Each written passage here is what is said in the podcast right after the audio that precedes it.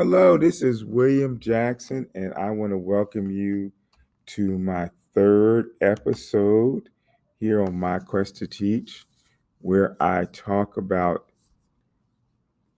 Church of Christ and digital evangelism, combining technology and ministry and evangelism, and that it is okay for members of the body of Christ in the Church of Christ to use technology, granted or provided that you use it the right way. Because once we become followers of Christ, that means our whole lives change. And when I say change, I mean in a good way. You know, our behaviors change, our mindset changes, how we treat other people changes. You know, all of these change changes are established and created because we are followers of Christ. We don't belong to ourselves, we belong to Christ. So each time we make a decision, our decision should be based on ourselves as representing Christ in this world that we live in. Now, that doesn't mean that we have to be perfect, but even in our online activity, God is present online. And I wanted to be sure um, those of you that are listening to this really understand that God is present online. He is in our hearts, He is in our minds. We carry His Spirit within us. And because we do, there is an expectation about the type of content that we create and that we share. So we need to be really careful about the perceptions that people have of us because we may be the only Bible some people know. Okay, we may be uh, the only representative of church that some people see. So, how can we represent the church of Christ? How can we represent Christ? How can we represent ministry and evangelism if we are acting like the world around us? Technology is ingrained to our society. So, as members of the body of Christ, um, we need to make sure that we are advancing the knowledge of how to use technology in the Church of Christ ministries. And a lot of things should be considered because our behavior and our actions using technology uh, can potentially be can potentially be a help in ministry to blossom and share the love of Christ. Technology is expanding our connectivity and the ability to connect to broader communities that the co- that the that the Church of Christ ministries are located in.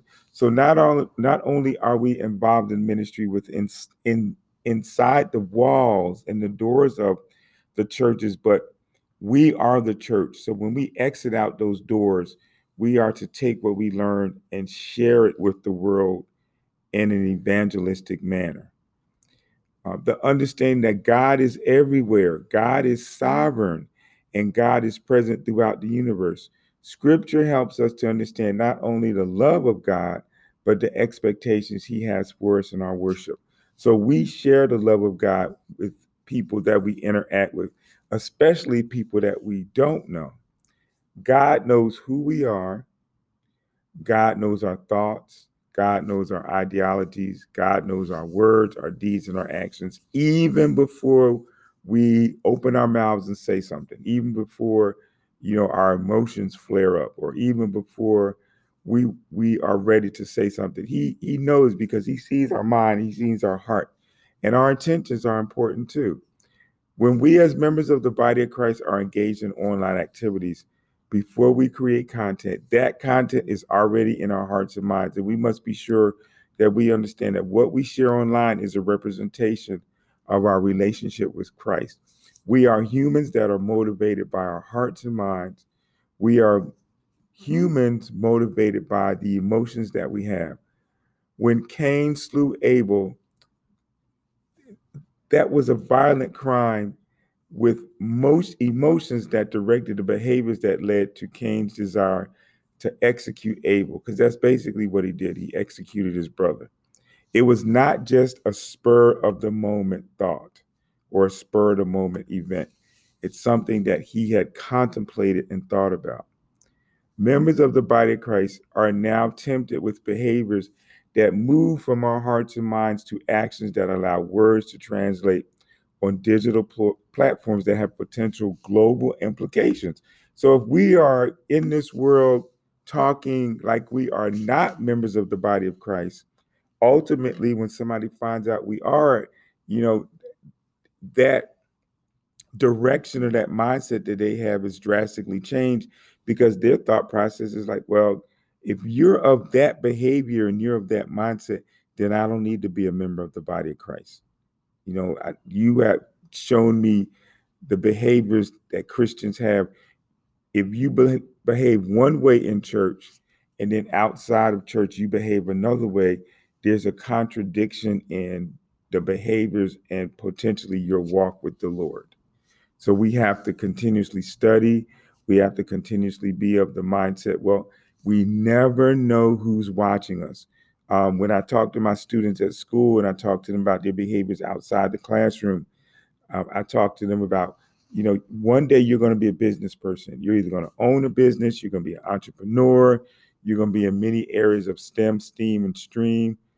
And as a person that is in a in a professional career or a professional career path, your behavior and your actions can determine how successful you are. And the same is true for the Church of Christ and being Christians. So these things that I that I read through, um, God is present online should help remind us that our behaviors are being watched online, and we never know who we are influencing with our behaviors online. You know, there's kids watching us, there's youth, teens, and young adults. There's our own children watching us. There's family members watching us. So when we start talking about, oh, I belong to this Church of Christ or that Church of Christ, our behaviors online are representative of that. And even our behaviors in business. If we are so proud of our business mindset that I have a business and this is my business and this is my name of my business and this is my brand, just think how you can either highlight your brand through your words and deeds and actions, or you can present a brand that people don't want to be bothered with. So when we talk about it, I'm sharing some thoughtful ideas about creating content as a member of the Church of Christ. Um, number one, the first one, be cautious of new technologies. Not all tech will enhance your brand nor market you in the right direction as a member of the body of Christ. So be careful of how you use and in- integrate um, different types of technologies into what you want to project in ministry and evangelism and outreach. Not every mode of technology is suitable for ministry. Um, this is why it's important that ministries have teams of people that they may not necessarily be experts, but they're knowledgeable in different areas of technology that they know how to effectively implement them and use them. Number two, embrace the diversity of life experiences and people. Use each to add value to your content through relationship building. So we just can't come out and say, oh, you know, I want you to be a member of my church because you dress good, or I want you to be a member of the Church of Christ because you smell good, or you know, you drive a Mercedes or you drive a Lexus. Lexus. It's not all about that. It's about a personal relationship with Christ. How do you build that relationship through your words, deeds, and actions? And this can be projected online in the environments that we are part of, whether it be Facebook, whether it's on Instagram, whether it's on Twitter, whether it's on YouTube. Number three, volunteer, teach, and mentor. Make yourself accessible to share your knowledge to youth, teens, and young adults. Lectureships are growing, and there is a need for teachers to provide content to prepare the youth, teens, and young adults to be future leaders. So, as you are participating and using your knowledge in whatever area uh, of technology, be sure to volunteer your time. Be sure to share the knowledge that you have. Um, it's okay to you know, offer an opportunity to volunteer some time in the youth ministry to talk to youth. It's okay to, if there's an event coming up, to say, hey, you know, I want to share my knowledge in finance and business and technology and um, areas that will help young people to grow because with them seeing that um, brother such and such, he's in business, but he's also a Christian, can inspire them because a lot of kids today, when they interact with their friends, some of their friends or many of the friends may not be saved. So here they're trying to balance how do I remain, re, how do I project myself as their friend, as their peer, but not project myself as being saved because they're scared to be ridiculed. You, you teens and young adults ought to be proud of being saved because they are the future leaders of the ministries that they're part of. And even if they leave home and go away to college, uh, go to university, wherever they go, even the military, they should feel comfortable within themselves to say, hey, I'm a Christian and I'm proud of it. Number four, have defined goals related to your content creation that focuses on Christ and his teachings. So many Church of Christ ministries now have a Facebook page, a Twitter page, an Instagram, a YouTube, a TikTok. Um, now Clubhouse is out. So a Clubhouse um, site where they have conversations, but you have to make sure you have the goals that you set on the type of content and how does your content focused on Christ. So even if you have a website, having a website is is not about just posting stuff to a page for your calendar. It's not just posting nice pictures of people smiling and families holding hands and uh, uh, everybody smiling and all happy and engaged. It's about projecting uh, a love of Christ, building a relationship, a personal relationship with Christ, building family relationships, and even helping to mend broken people. Because it's a falsehood if churches are projecting all the time that people are happy go lucky and they act like they have no problems and no issues. We need to get out of the the the mindset of lying to people, okay, and be and be honest. Each one of us are going through certain challenges, and even through our digital content, we must be able to project in a humanistic way. We know you're hurting. We know you need help.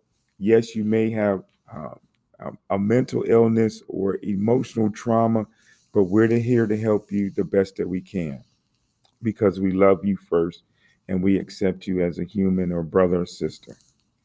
Number five, um, create content with a goal in mind. The goal is saving souls and keeping souls saved. So when you're involved in ministry, okay, what is our goal? Our goal is to make disciples and to go out and evangelize and save souls and keep souls saved and educate people.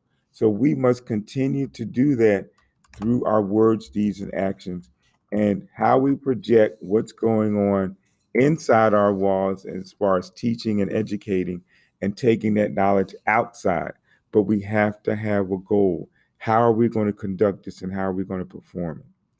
Number six, take advantage of networking.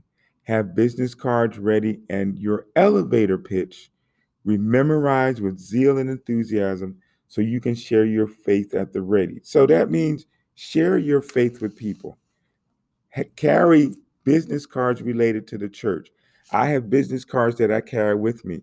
So when I'm going on a trip and I stop at a rest stop or I stop somewhere to eat or I stop just someplace to walk and stretch my legs, I make sure I strategically place a, a, a business card someplace because they may be, there may be someone traveling in the opposite direction coming to Jacksonville and their family may may see a card.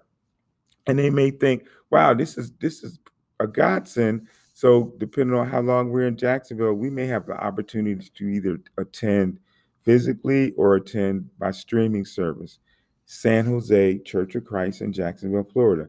So you take advantage of those opportunities to share your faith through business cards, to share your faith through engagement, even if it's brief, even if it's like 30 seconds, even if it's a 15 second conversation, you set the tone of how you travel and conduct yourself as a member of the body of Christ. Number seven, your content will your content will not be successful on all platforms. Conduct a social media audit where the people that need to hear encouragement inspiration, and how they are loved, even as sinners. So we don't want to single out people and and you know just be ignorant say you're a sinner, you're a sinner, you're a sinner. You need to come to our church. You're a sinner, you're a sinner. You need to come to our church too. We need to pray for you. We need to do it. No, you you have a relationship with people when you know what platform they're on, if they're on Facebook, if they're on Instagram, if they're on Twitter, which is microblogging, or YouTube, which a lot of Church of Christ are streaming. So you place your content on those platforms where you feel you'll be the most effective. And you look at how people access that content. Is it going to be through a tablet? Is it going to be through a phone? Is it going to be through a watch? So you have different type of technologies that are out there. So do a social media audit to see which platform is effective. And the best way to do a pl- uh, audit is to ask the members of your congregation what platform do they use the most so you can guide the type of content that they would like to see. Number 8, your brand, which is Christ, should be the same across diverse platforms with the same colors, fonts, graphics, and videos that have the same feel and inspiration. So our brand is Christ. Our brand is the Church of Christ. So even though we come to church on Sunday, even though we come to church on Wednesdays for Bible study and extra events, our brand is the Church of Christ. Our brand is we follow Christ. We are Christians. So on the type of platforms we post our content, how are our colors? How are our fonts? How are our graphics? How are our videos that we place online? Because we are visual people. And because we are visual people, we have to maintain that visibility that Christ comes first. Number nine, understand the dynamics of your readers, viewers, and engagers. You are influencing them more than you know.